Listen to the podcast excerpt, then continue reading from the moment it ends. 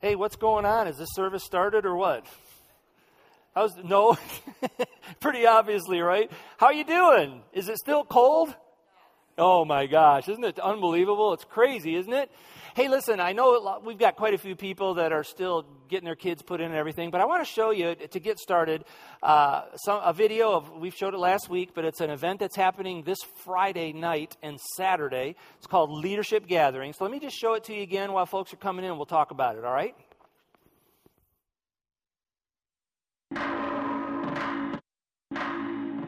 Lead. You can't lead if you're not hearing the voice of God. Together, there is nothing that we can't do. I really believe that God has given us a sacred trust.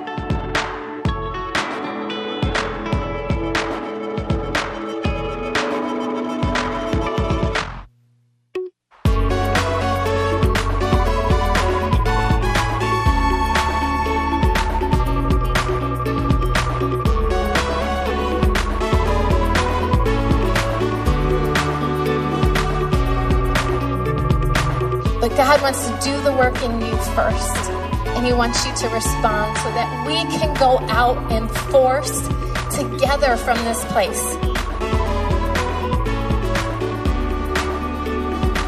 Good. Isn't this great? This is awesome. So, yeah.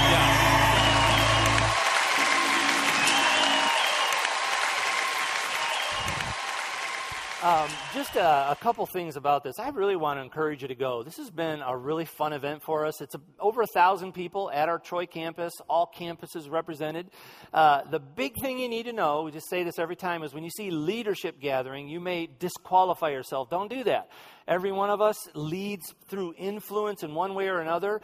If you're interested in sharpening that leadership saw and want to be part of the movement at Kensington, come and join us, okay? And it's free, but you can sign up, KensingtonChurch.org/lead, all right? Great thing.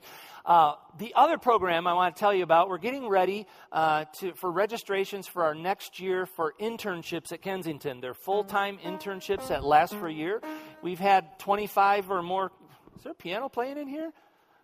That's weird, man. That's fun.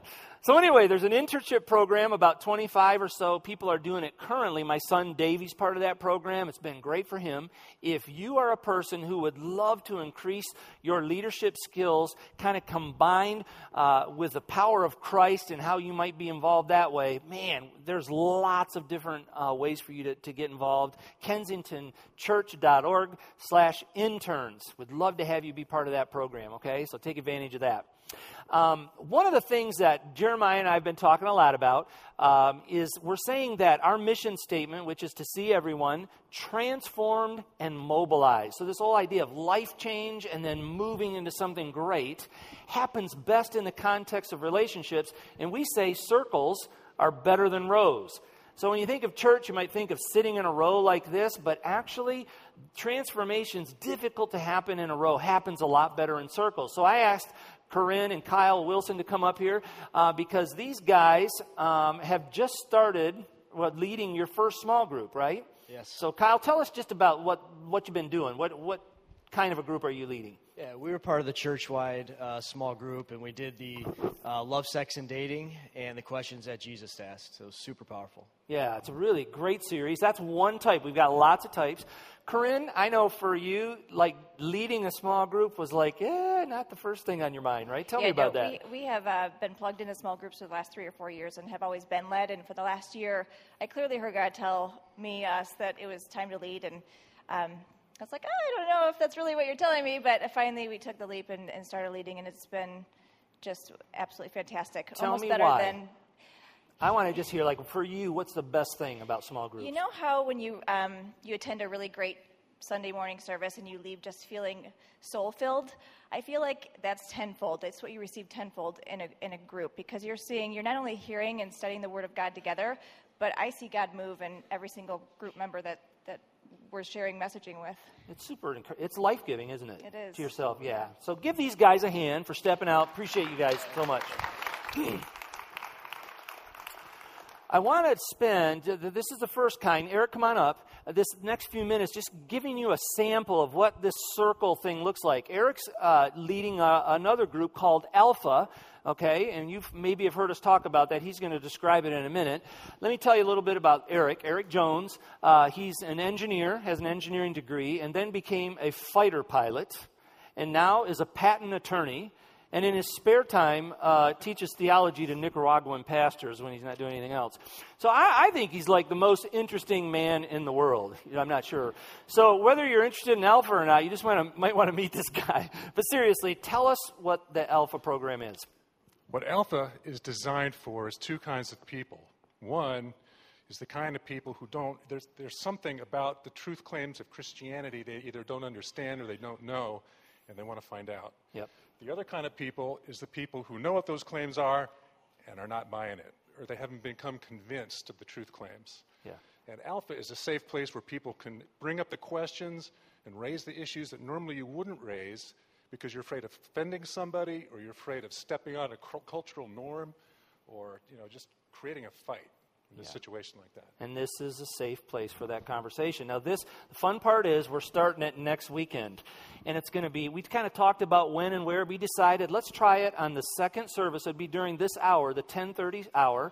And you can just carve out, it's about 10 weeks. You're going to get coffee, a bagel, find yourself around a little table, and have an opportunity to really ask the questions and get in discussions that maybe you've wanted to have your whole life but couldn't do it. So sign up for Alpha, KensingtonChurch.org/Alpha. You can do that online, or you can see Eric at Starting Point, which is our table kind of on that side of the lobby, right, Eric?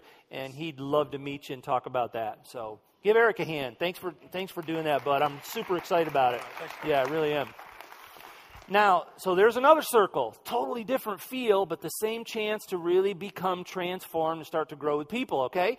Now, my third one is for younger people, okay? It's our Kaleo kids, okay? Kaleo means gathering, and it's our program where we take elementary kids from kindergarten to fifth grade, and we introduce them to the arts. A lot of you have seen their work on this stage, which is pretty amazing, and we're getting ready to start our next program soon. We are in a couple weeks, January 22nd. It's Monday. We meet at Owen Elementary, which is in Pontiac. It's right down the road from Great Lakes Crossing. It's real close.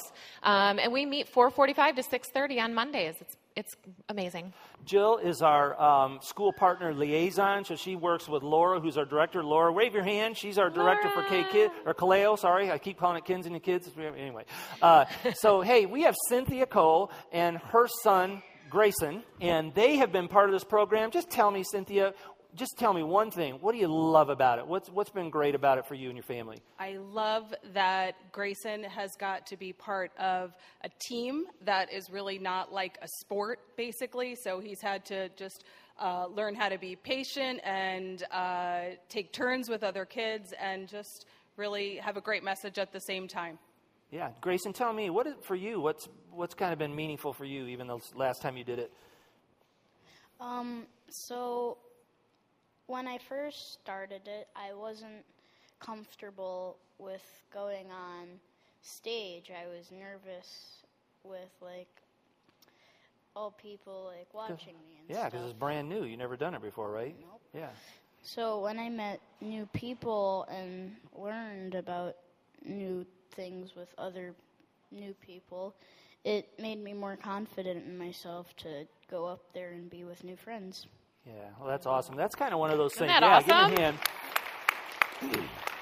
Because for us, I just know for us, we've just been blown away by the program itself. It's been really moving, but then things are really cool, building confidence and character are happening with these kids backstage, and so it's been an awesome program. What are our steps? Yep. And real quick, the theme is really amazing this semester. It's mismatch. Fitting in is overrated. So to build confidence, when you don't maybe look like everybody else, you don't act like everybody else. Grayson, I know, go ahead and real quick say what you wanted to say on that. So, what I wanted to say on this is God made us all to be different so that we're all special. It's we're not all the same. We're not all soldiers in an army. We're not all doing the same thing. We're all different, and we all have different qualities and different emotions. And you guys, this is a fifth grader. Leading us for Kaleo Kids. Action steps. Meet Laura and I out at the starting point table. We only have 20 slots left available. So if you've got a kindergartner through fifth grade, you guys get them in this program. The next thing is we are looking for small groups, couples, friends, family. We need 14 meals covered for our Owen Elementary kids. Meet me at the starting point table and we can chat about that. Fantastic. Awesome. Give them a hand. All right. Thank you guys. Thanks, Grayson. So we could keep going. We won't because we got other things to do. But these are examples of how you can really get connected with people in a super meaningful way where your life gets lit up and you really begin to experience and change the love of Christ and love others. So take advantage of those, all right? Hey, here's another chance. Stand up. Say hi to somebody. Be friendly. You never know what could happen. No.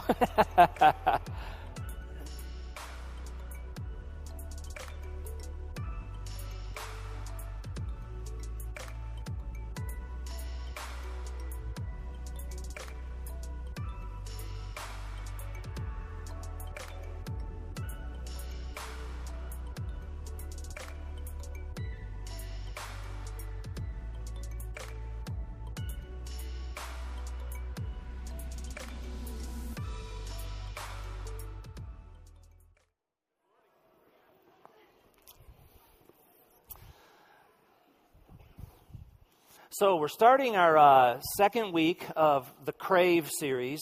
This is a series we've done a few times at Kensington now as we look at kind of the hurts, the hang-ups, the habits that can really strangle our life, right? And today we're talking specifically about alcohol and substance abuse and what that can do.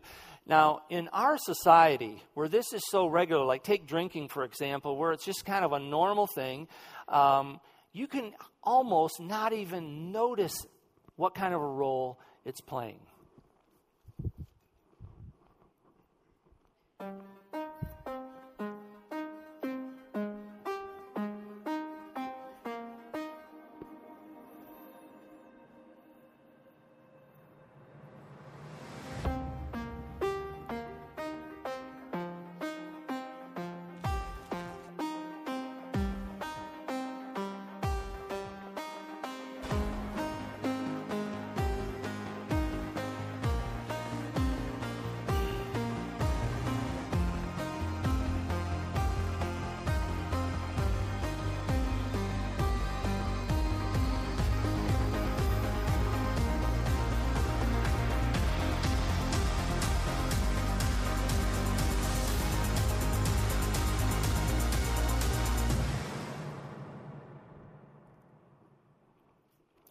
This is a really interesting piece. When I watched it at first, I didn't really understand what was going on.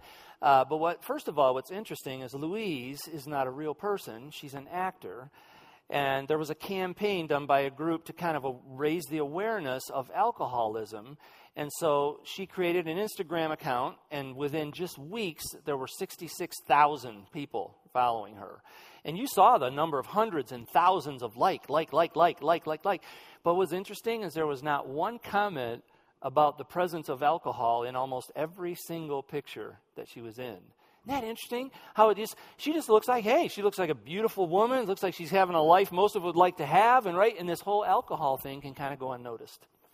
We're going to do a song for you that was performed by Pink. Some of you may know it. It's called Sober. When she performed it, it was kind of a large production number. And the lyrics, though, are super profound. And so we kind of stripped it down, and Brian's going to perform it for us so that you can really access the lyrics of this song. And I would just love for you to kind of have maybe a train of thinking as you listen. These couple questions. Is your life better with a drink? That'd be one question. Here's another one that this song really kind of pokes at. Are you scared to be sober? I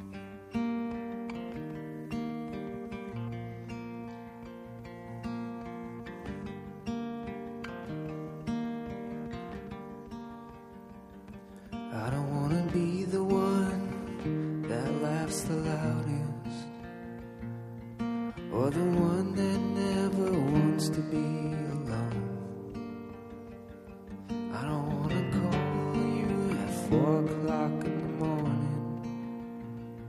'Cause I'm the only one you know in the world that won't be at home. And the sun is blinding. And I stayed up again.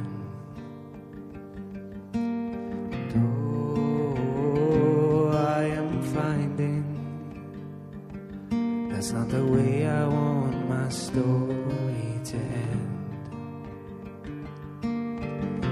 I'm safe apart, nothing can touch me. But why do I feel this party's over? No pain inside, you're my protection. But how do I feel this good sober? I don't want to be the one that has to fill the silence. The quiet scares me 'cause it screams the truth. Please don't tell me that we had that conversation, 'cause I won't remember. Save your breath, 'cause what's the use? And oh, the night is calling, whispers softly to me, come and play. And oh, I'm falling, and if I let myself go, I'm the only one to blame. I'm safe apart, nothing can touch me. So why do I feel this party's over? No pain inside, you're like perfection. But how do I feel this good sober? I'm coming down, coming down, coming down. Spinning round, spinning round, spinning round. Looking for myself sober. I'm coming down, coming down, coming down. Spinning round, spinning round, spinning round. Looking for myself sober. This one is good, it's good, it's so good till it goes bad. And you're trying to find the you used to have. I have heard myself cry, never again. Broken down in agony, just trying to find a friend. I'm safe apart, nothing can touch me. So why do I feel this party's over? No pain inside, you're my perfection. But how do I feel this good sober? Whoa, I'm safe apart, nothing can touch me. But how do I feel this party's over? No pain inside, you're like perfection. But how do I feel this good sober? But how do I feel this good sober? How do I feel this good sober?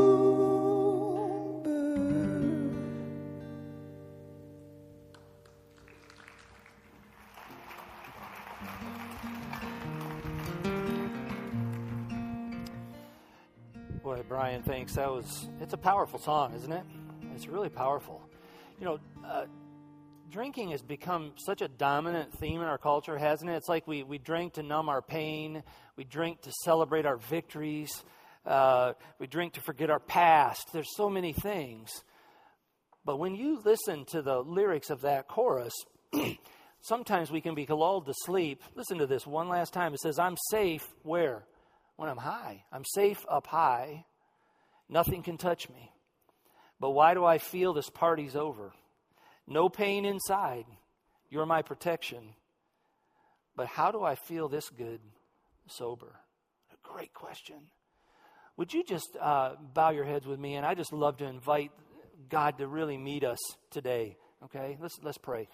Lord, this is such an important issue for us, and it's funny, just like the Instagram thing. It's kind of, it seems like it's just part of who we are. It's a part of our culture, and then before we know it, sometimes it can really sneak in that back door and become something it was never intended to be, taking places in our life it never was supposed to take.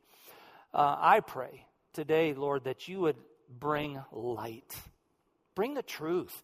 Help us if we're confused or if we've been kind of blindsided by this. I just pray that you would speak to us truth and that we would sense your grace, not your condemnation, your love, your invitation to be whole, to be everything we were meant to be that good sober.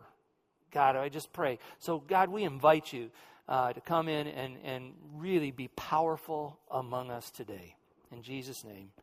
Amen. You know, one of the things I just thought it'd be important to address is kind of anytime we mention alcohol, especially in a church setting, it's kind of an explosive word. There's been so much legalism around it, and there's been so much brokenness, and there's been so much pain, and people have felt, betrayed and hurt. And so I just thought it'd be interesting to kind of take a look at God's take on alcohol. I'm not going to spend very long. But alcohol by nature is not bad. It's kind of like money by nature is not bad. It depends on what you do with it, right? If it's good or bad. Here's a couple of just interesting verses from Scripture. 1 Timothy, stop drinking only water and use a little wine because of your stomach and your frequent illnesses. Ecclesiastes says, go. Eat your food with gladness and drink your wine with a joyful heart, for God has already approved what you do. Some of you may have grown up in church backgrounds where this would be heresy, right? But it's Scripture. I don't know. But listen, in all seriousness, we have to be careful, right, with alcohol. I'm just going to share 3 verses. It says, wine is a mocker and beer a brawler. Whoever is led astray by them is not wise. Here's another one. For you have spent enough time, this is 1 Peter, for you have spent enough time in the past doing what pagans choose to do. Now, pagans is a word we don't really use a whole lot. It means somebody that doesn't believe in God. It's not following God, okay? So he said, we spent enough time doing what they choose to do, living in debauchery, lust, here it is, drunkenness, orgies, carousing, detestable idolatry. Proverbs 23.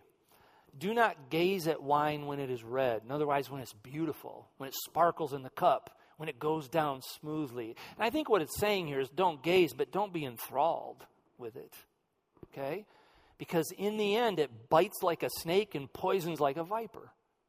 Now, in each of those 3 I shared with you, obviously it's not like drinking a glass of wine is going to bite and poison. It's when it's used in excess, when we become enthralled with it, when it becomes a craving.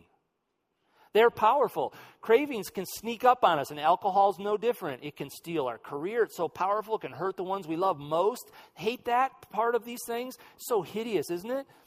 It can overpower our prayers, our relationship with God.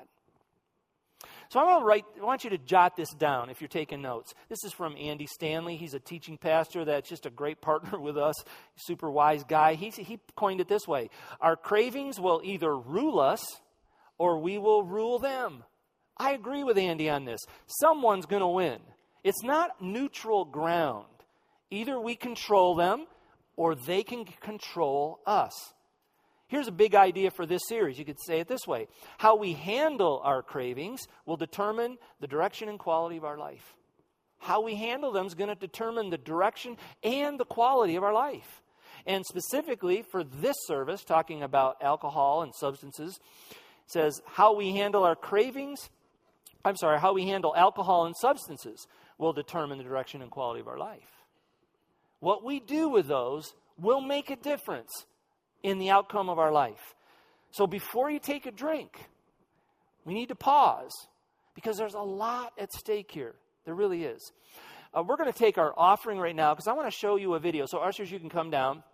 And again, I just want to celebrate with you guys that are partnering and have modeled. I just know for Callie and I, it's super encouraging, quite frankly. It's inspiring to us just how you're living open-handedly. For those of you that are visiting, don't feel obligation or manipulation to give. This is for those of us that are really believe in what Kensington is doing through Christ in this place. So what we're going to do is watch a video from a real good friend of mine in Callie's. His name is Jack Wilson.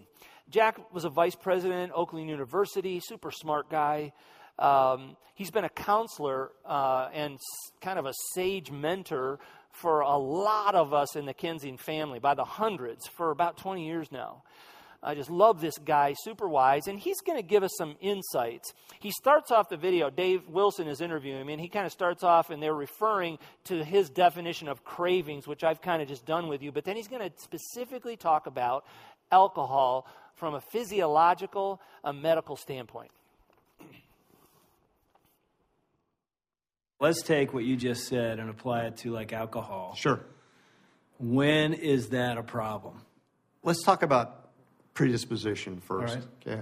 I think it's really, really important that people understand that this isn't settled science. Okay, but the trend line has been around for a very, very long time, and it influences my thinking to the level that I truly believe that a certain percentage of the population are physiologically predisposed to developing addictions, whether it's alcohol or marijuana or a controlled substance. We're physiologically predisposed. And the best way to figure out whether you're physiologically predisposed is to look at your family history. Mm-hmm. You know, take a look at that family tree, you know, and see if there are people in your past who have had problems with drinking or whatever, because that used to be the term that was used. And if there is, then for you, drinking is something that you really should not be cavalier about. It's something that you should really be paying some attention to, because if you have a physiological predisposition, then you're going to move through recreational, moderate drinking to irresponsible drinking and addiction much more quickly than someone who doesn't have a physiological predisposition. Now, obviously, somebody like me, you know, I look mm-hmm. at my family tree, mm-hmm. right. and I have two alcoholic parents. Mm-hmm. For decades, I never even thought about it. Mm-hmm. It's like, oh, I can drink a beer, right. I can drink whatever, it's right. no big deal. You would have immediately said to me, dude, be very, very careful with this. Exactly. Everybody should be careful, but especially somebody with a background like mine. Absolutely. So what do I do? Well, in your situation, I would have said to you that you need to be aware of the fact that becoming intoxicated is just not safe for you. Mm. If you were to drink even moderately, then I would say there's a better than a 60% chance that you would have triggered your physiological predisposition, and we'd be talking about some kind of a recovery issue.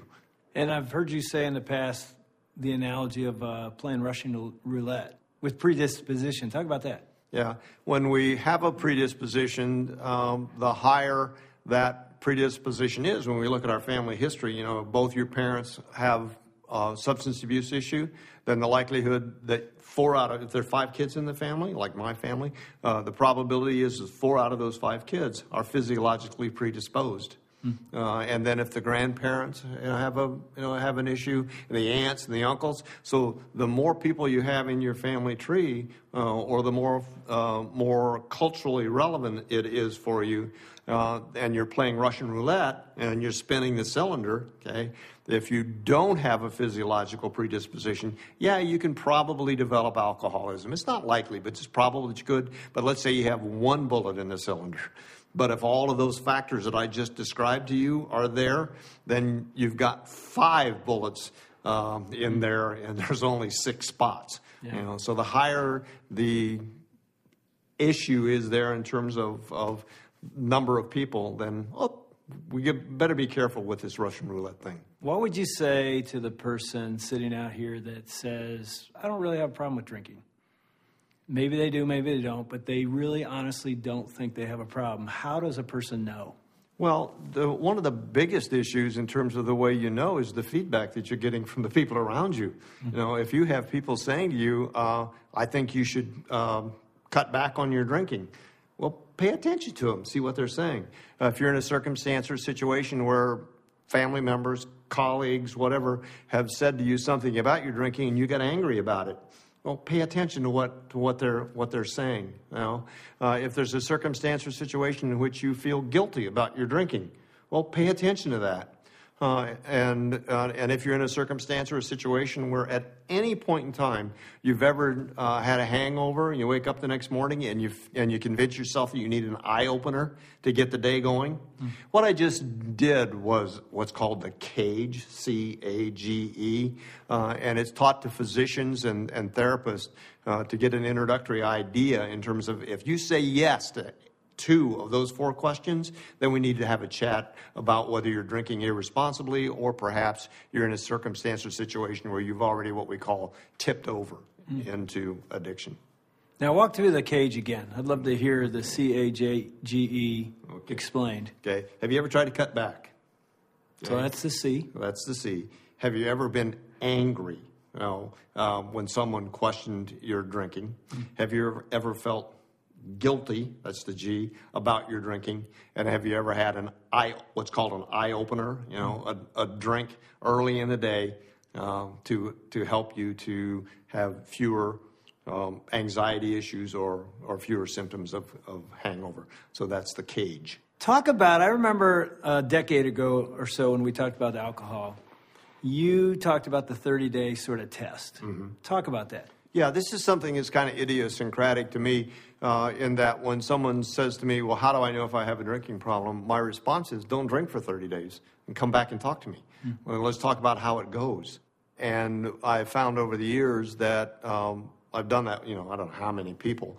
And it really is a very good predictor or indicator of what role alcohol is playing in their life if they just try to go, okay, 30 days, not going to drink. And for most folks that I've talked to, it's easy, it'll be a piece of cake, don't worry about it, kind of thing. And occasionally it is. But if they asked me that question, see, it fits right in the CAGE thing. They asked me that question. That's telling me, well, this is worth taking another look at this. So try it for 30 days, and then let's talk. Good stuff. From Jack. I had just a couple others that kind of didn't make the cut in the video that I want to share with you because I think they'll be helpful. Our culture really glorifies drinking, doesn't it? I think that Instagram thing, you just look at that, man, she's a beautiful woman. She's going to these amazing places. She's happy. It's like, wow, this is awesome, right? But actually, one thing about this is actually people think, well, they'll say, like, I have a really high tolerance for liquor.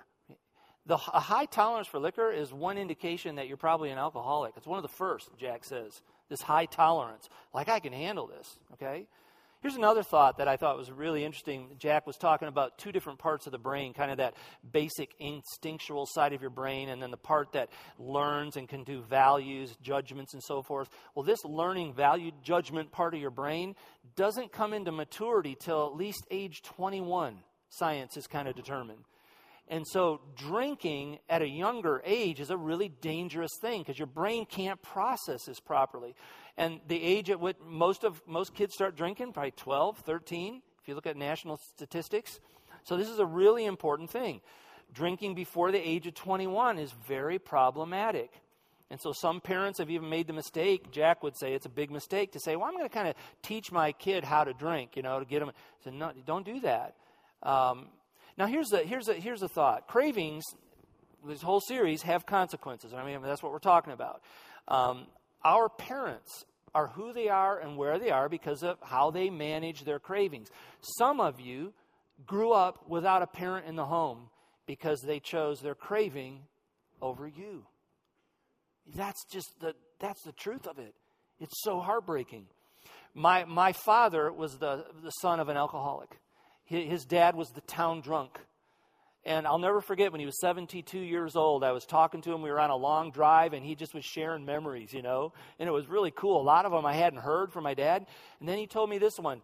He was a junior in high school and going to a really cool dance at the high school. And he invited my mother, whom he was dating at that point, to go.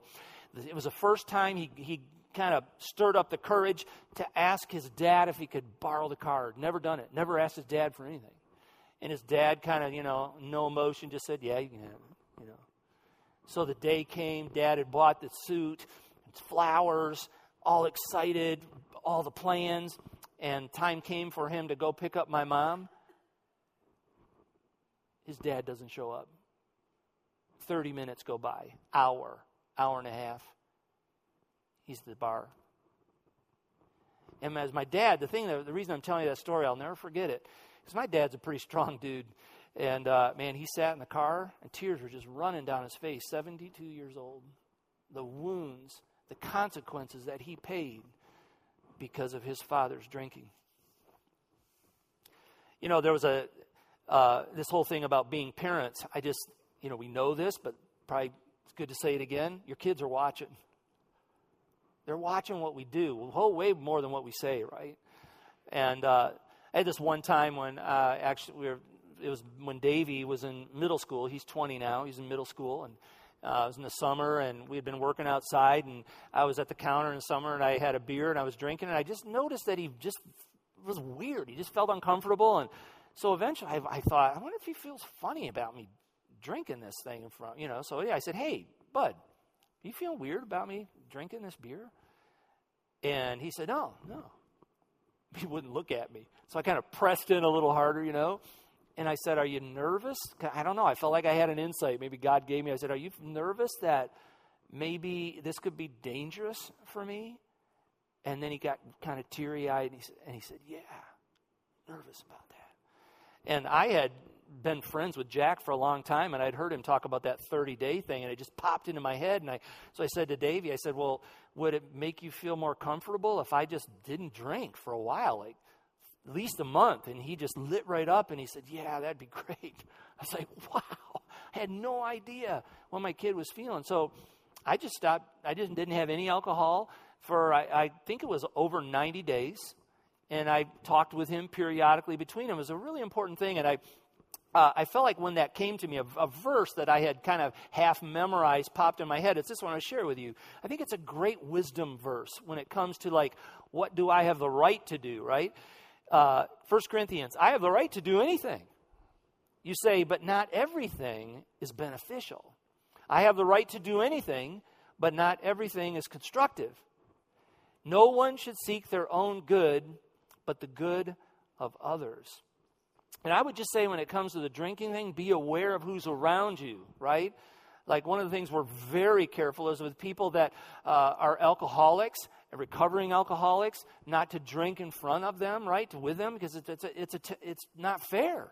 It's okay for, you see what I'm saying? Be considerate of others. I thought that verse was great. I was so thankful. Kind of the Lord kind of put that in me. It was a great thing. I want to share with you 2 steps to victory for those of us in the room who may find ourselves in that place where we've tipped over or it's become a problem for us. The first step is the second, actually. This may be the second step, but kind of do it in reverse order, is admit that I need help. I want to have victory. First step, admit that I need help.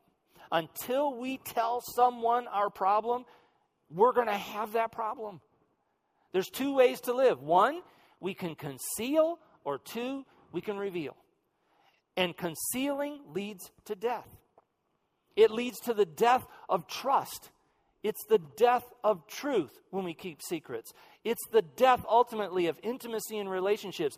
Ultimately, it could result in sickness, and if you carry it out long enough, death to your physical self, right? As long as we have a craving that is a secret, it has a power over us. Remember that quote by Andy Stanley? We're going to either rule it or it's going to rule over us. We can choose to bring it into the light, or God will eventually do it. Listen to this verse. This is a promise from him. There is nothing concealed that will not be disclosed, or hidden that will not be made known. What you have said in the dark will be heard in the daylight, and what you have whispered in the ear in the inner rooms will be proclaimed from the roofs. How many people in the news we have seen that had secrets going on right now? A lot of them, right? And they're being proclaimed from the roofs of social media. God is saying, don't kid yourself. We can't hide these secrets forever. Revealing is the other way. Revealing brings life. If we reveal our secrets to another, it's unbelievable, the trust. Have you ever had a person do that? There's kind of been this secret kind of weird thing, and then they come clean to you. Maybe it's one of your kids. Dad, I just want to let you know that the feeling of connection and trust and love is amazing. It breathes life. James 5:16 says this, confess your sins to each other, and pray for each other so that you may be healed. The prayer of a righteous person is powerful and effective. This is the only place in Scripture it says to do that, confess sin to another person, but it's huge. It was huge for me when I was newly married. I remember struggling with this secret, and it was horrible. I had been sexually abused as a child, and I kept that to myself. Nobody knew that secret. The moment I shared that with Callie, I think it was 2 years into our marriage. That's how long it took me to have the courage to even talk about it. It's just weight lifted off. But part of that abuse had created this heightened sexuality in me as a kid. So pornography was an issue for me. And as I came clean with my struggle for that and shared that with her, I cannot tell you the revealing of that secret, the life that it brought to me. It was huge. The most courageous thing you will ever do is tell someone and ask for help. Tell someone and ask for help. Now, I want to promote a program. We've talked about it at Kensington a lot. It's called Celebrate Recovery. The Orion campus has a Celebrate Recovery night. And we just found out, even after just doing this last week of Crave, that we're 50% new people showed up at Celebrate Recovery. This is an amazing place. We really believe it's probably the safest and most honest place in all of Kensington. People just come in and say, this is what I'm struggling with, and I need help. Man, if you're in a place where substances have gotten a hold of you, man, take advantage of Celebrate Recovery. It's an amazing process of accountability and grace and acceptance. Now, here's the first step. So the second step, which I gave you first, right? Admit that I need help. Here's even maybe one before that, the core. Admit that I am powerless without God. Admitting that I'm powerless without God's help. The Bible says that in admitting my weakness, I actually find strength. This is one of my favorite verses, probably because I'm so darn weak. I love this verse. My grace is sufficient for you, God is telling the Apostle Paul, for my power is made perfect in weakness. Therefore, I will boast, Paul's saying, I will boast all the more gladly about my weaknesses so that Christ's power may rest on me. That's why, for Christ's sake, I delight in weaknesses and insults and hardships and persecutions and difficulties. And listen to this, right? For when I'm weak, it's so counterintuitive. When I'm weak, that's when I'm the strongest. When I reveal, I find life. When the secret comes to life is when I have true strength starting to build up in me. Kyle, come on up. I've asked Kyle Wilson to come up and share with us a little bit this morning. Years ago, we'll talk about a little bit, I had done a service where Kyle shared parts of his story, but I would love for him to do that today. He was up with Corinne at the beginning of the service, you remember. They've been with Clarkston Campus since we started. And you guys have just done this first small group. You've got 3 kids, Anna, Caden, and Ben. But I want to talk about your life a few years back. And you told me that in 2001, so that's 16 years ago now. Wow, right? You began working as a bartender. And it was at that point things started to change a little bit for you. And if we fast forward 8 years, so we're at 2009, you're married, you got 2 kids, 2 and 5. You find yourself, by your admission, a workaholic, right? And you're getting high every night with your wife, 7 days a week, drinking. Just talk to me about that time in your life. Yeah, all those things are true. That's every day. We were drinking pretty heavily and getting high. But from the outside, it seemed that we had it all together. We were really good at hiding it from my family, our children, everyone really. And part of this, too, is there was a connection to this. So the bartending thing, and then there was a whole series of high school friends. It wasn't alone, right? There's a group of you guys. Yeah, part of this. Yeah, we had our circle of friends at that time were making a lot of the same bad decisions that we were. So it just continued to escalate. Just this cycle. Yeah. Now, near the end of 2009, so the alcohol thing, smoking, and so forth was pretty heavy. And then you started taking Adderall in an abusive way.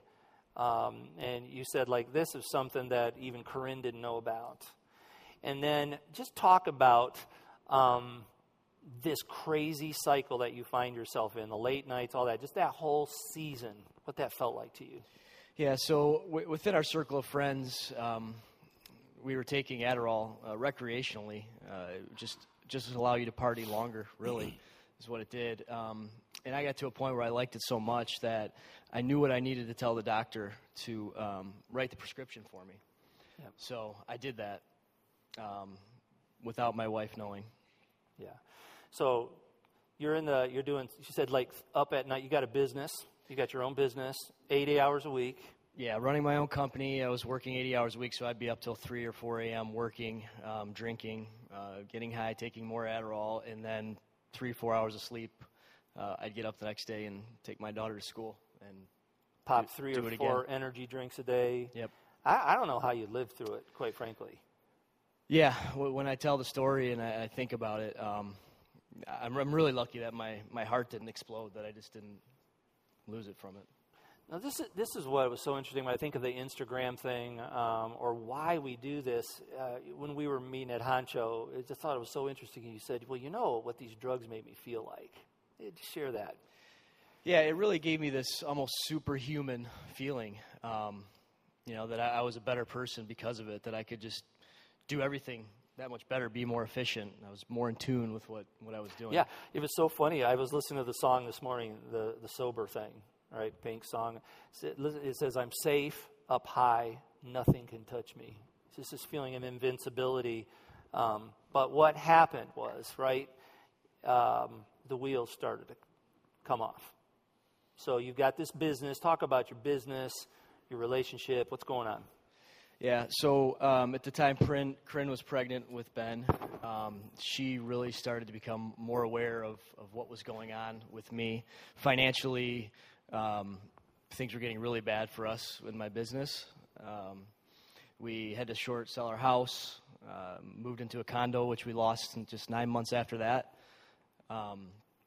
Almost had my car repoed at one point, so we were borrowing money left and right from our families just to keep our heads above the water. So things were just continuing to just spin out of control. And health-wise, the Adderall suppresses your appetite, so... I really wasn't eating. I had a really bad diet. I stopped working out, just looked unhealthy, felt unhealthy. Physically and mentally, I was just fried, really. And then you get the big wake-up call. Yeah. Corinne basically told me to get off the drugs and close my business or to get out. So that was really rock bottom for me. Yeah, what happened at that moment? Well, I wasn't willing to leave my wife and family. So the drinking heavily stopped. The Adderall, which was controlling my life at that point, I stopped. Smoking, getting high every night, stopped all of it, cold turkey. Even before that very day, so when Corinne comes to you, she says, either straighten up or I'm out of here, right? What happened? Describe yourself. You've fallen to the floor. Yeah, I kind of went off to be by myself and vividly remember that day, just breaking down, falling to my knees and bawling and really just begging the Lord to renew my soul. What did you sense from him? What did you sense at that point? I was trying to control and do all these things by myself, and I just felt like, at that point, I felt his presence, and by just dropping to my knees and allowing him in, because up until that point, I had kind of just held him at arm's distance, but he was always there, just patiently waiting for me. Yeah, it's incredible. Now, what happened kind of simultaneously with this, which is so cool because it really fits in even with the beginning, like when I was doing the greeting with the different groups of people in circles, God starts this whole thing. You reveal. You finally get real. The first person you got real with was God. and Corinne. And then these layers start to open up. So I was just thinking, you're losing your job, your career, and all this kind of stuff. But relationally, right, you were like absolutely withdrawing. Talk to me about like when you were in your car, what you would do. Yeah, so prior to Corinne giving me that ultimatum, I just withdrawn myself from everyone, everything. And there were days that I remember, because I was working so much and my car was my office, that I would just find kind of a quiet place and just kind of hide.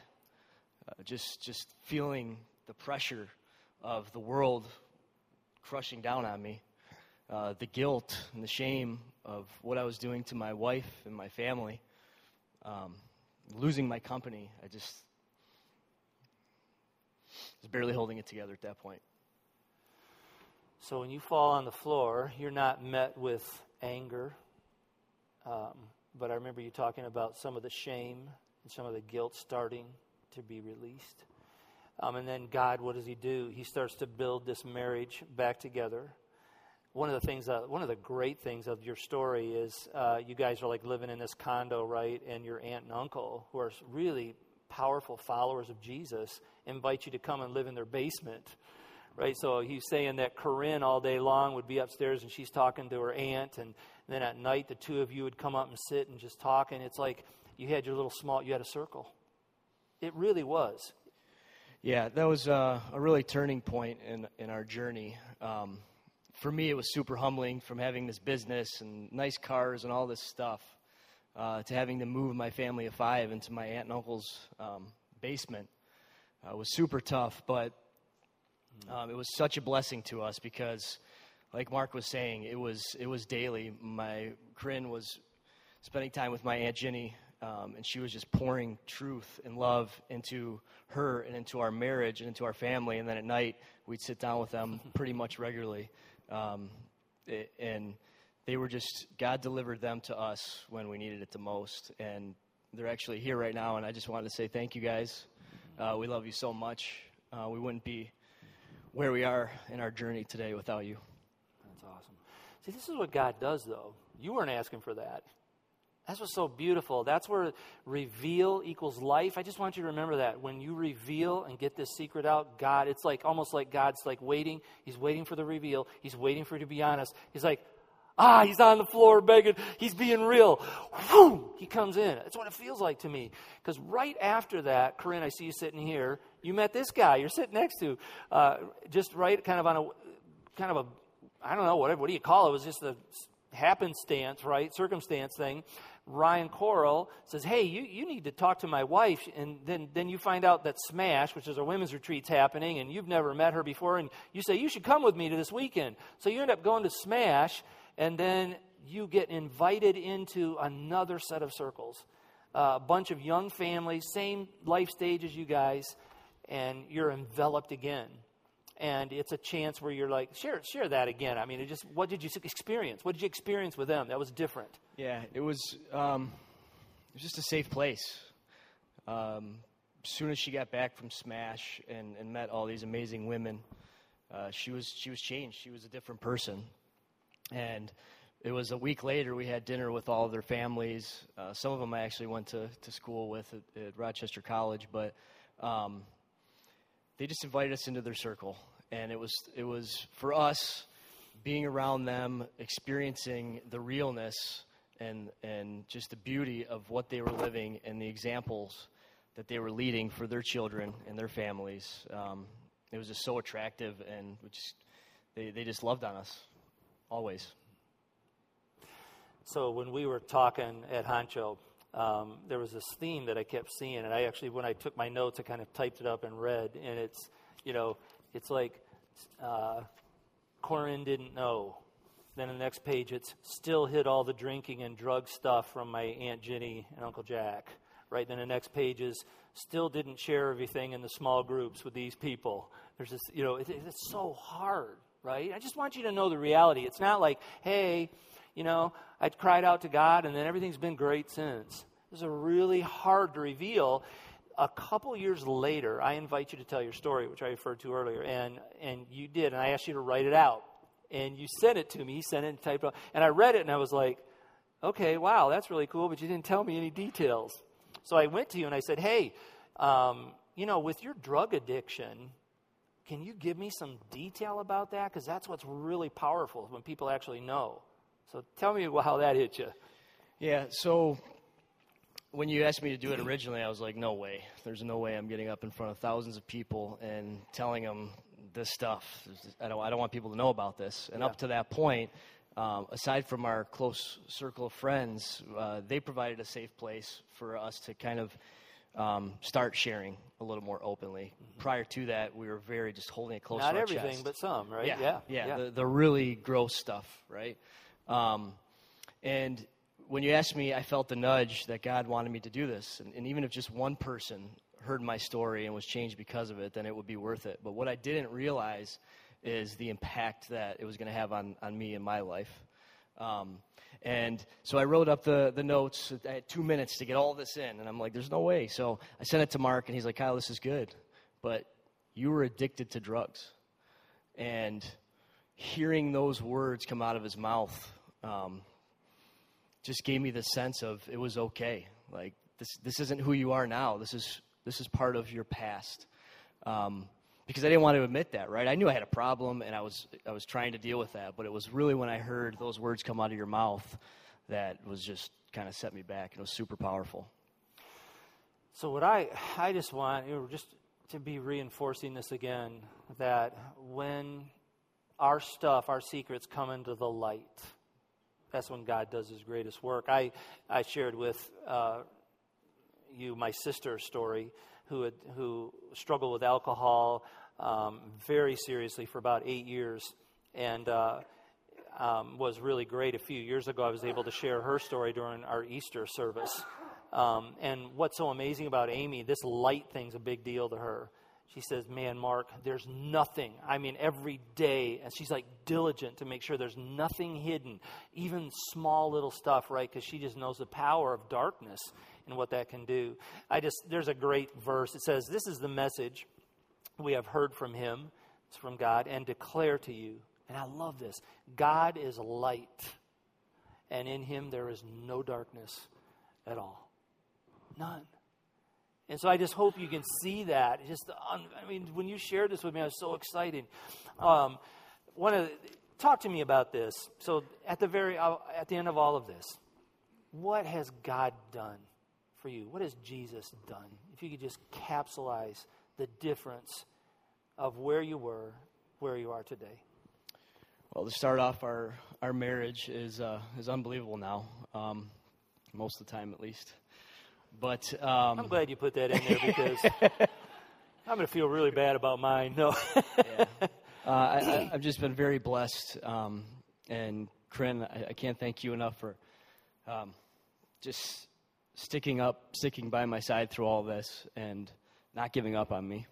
And my family, who really didn't know any of this until the red chair story just a couple years ago, were always there for us, steadfast. They knew we were going through a lot of stuff, but and our friends, just who continue to pour into our lives, into our marriage, into our children. It's just we're in a beautiful place right now. I typed this down. You said it at Honcho. You said, I owe all this to God's incredible mercy and grace. At the time, I felt like I was in a rabbit hole all by myself, but God was right there. I just was pushing him away the entire time. I just appreciate so much you coming up and sharing this powerful stuff. Would you give Kyle a hand appreciation? Thank you, bud. This is beautiful.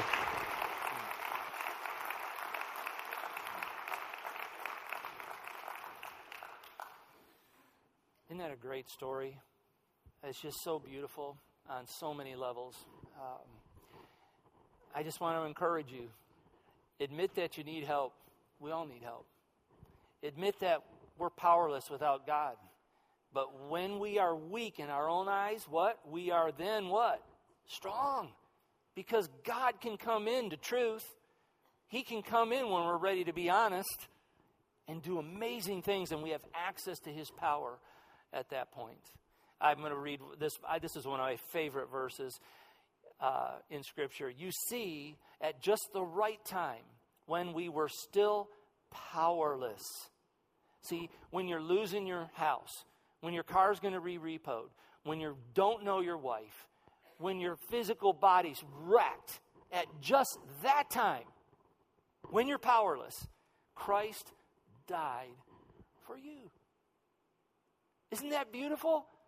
That's an amazing truth. God demonstrates his own love for us in this. While we were still sinners, while we were still selfish, while we were still hiding and controlling, right? He died for you. I hope you hear this message. God is not waiting in a church building for you to get your act together. That's not Jesus. Jesus is pursuing you with an amazing love at your worst point. That's why he came. That's why he's here.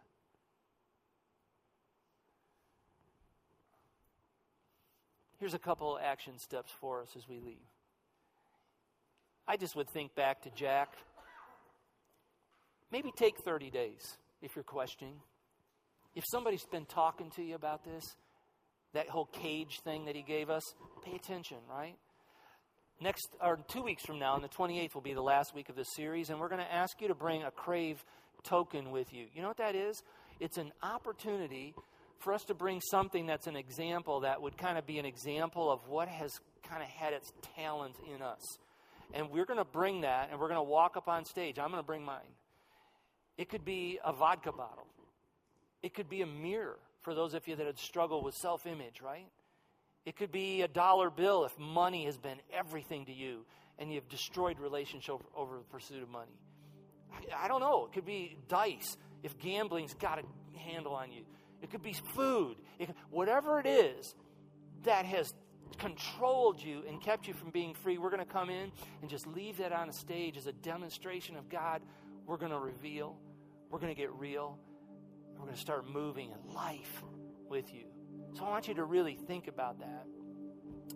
McKenna's going to sing a song, beautifully I may add, that has kind of been a little theme for us this series. And I want to read it's called No Victim. I am no victim. I live with a vision. I'm covered by the force of love. See, I don't know, man. I can just imagine that when you were sitting in your car, barely able to keep your eyes open with the world caving in on you, I bet you felt like a victim. God is saying, no, you're covered by my love, even in your weakest point. Covered in my blood. I died for you, right? Love these words. I'm no orphan. I'm not a poor man. The kingdom's now become my own, and with the king, I've found a home. This is the truth. Regardless of the mess you've made. This is what God thinks of you. So, boy, as you listen to this, let's just allow ourselves to believe this. To believe this wonderful truth. And get ready. I just pray that God, I know he's going to be speaking to you a next step. And I'm telling you, this is for real. Is it not, Kyle? Corinne? These decisions are real, and you're going to be nervous about it because only your life's at stake. Starting a small group, leading a small group's hard. For little Grayson, it was hard to step out and get into the Kaleo program.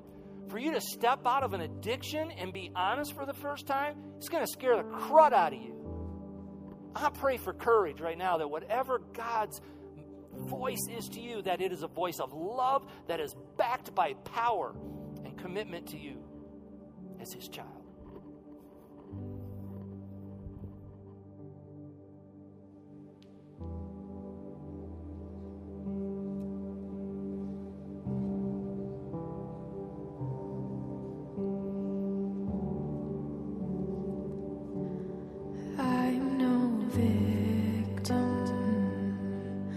Live with a vision, I'm covered by the force of love, covered in my Savior's blood. I'm no orphan, I'm not a poor man, words now become my own, and with the King I found a home. He's not just reviving, not simply restoring, greater things have yet to come, greater things have yet to come. He is my Father,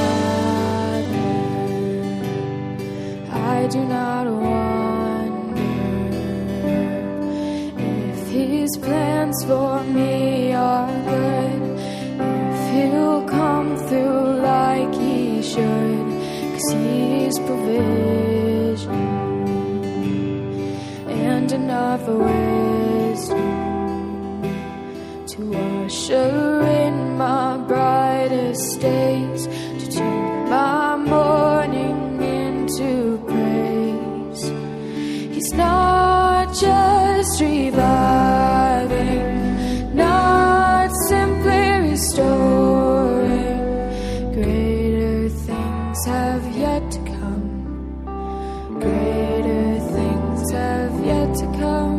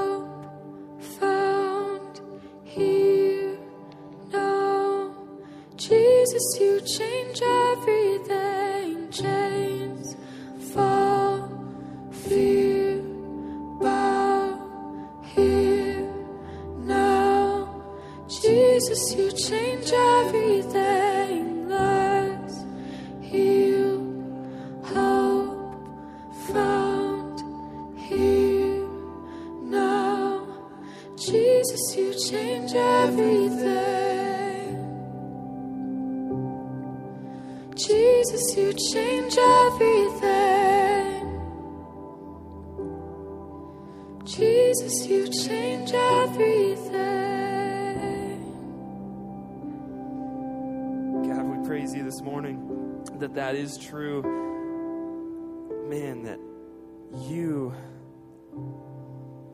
You know our addictions and everything that's going on in this room. But God, we know that we have our hope in you, and that when we turn to you and we surrender those things, man, you are the one that changes our lives.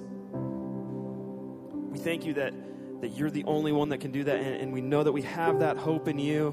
And God, we ask that we just have the courage to surrender that to you today. And we thank you and we love you just for loving us in every state that we're in. And if we're dealing with something or if we've overcome it, man, God, you're with us in that moment. So we just ask that as we close today, God, that you're just pushing onto our hearts and to come before you just as we are. So we thank you and we love you. It's in your son's name that we pray. Amen. I want to invite you guys to stand as we sing this last song. And really, it's just going to be all about how God can overcome the darkness in our lives.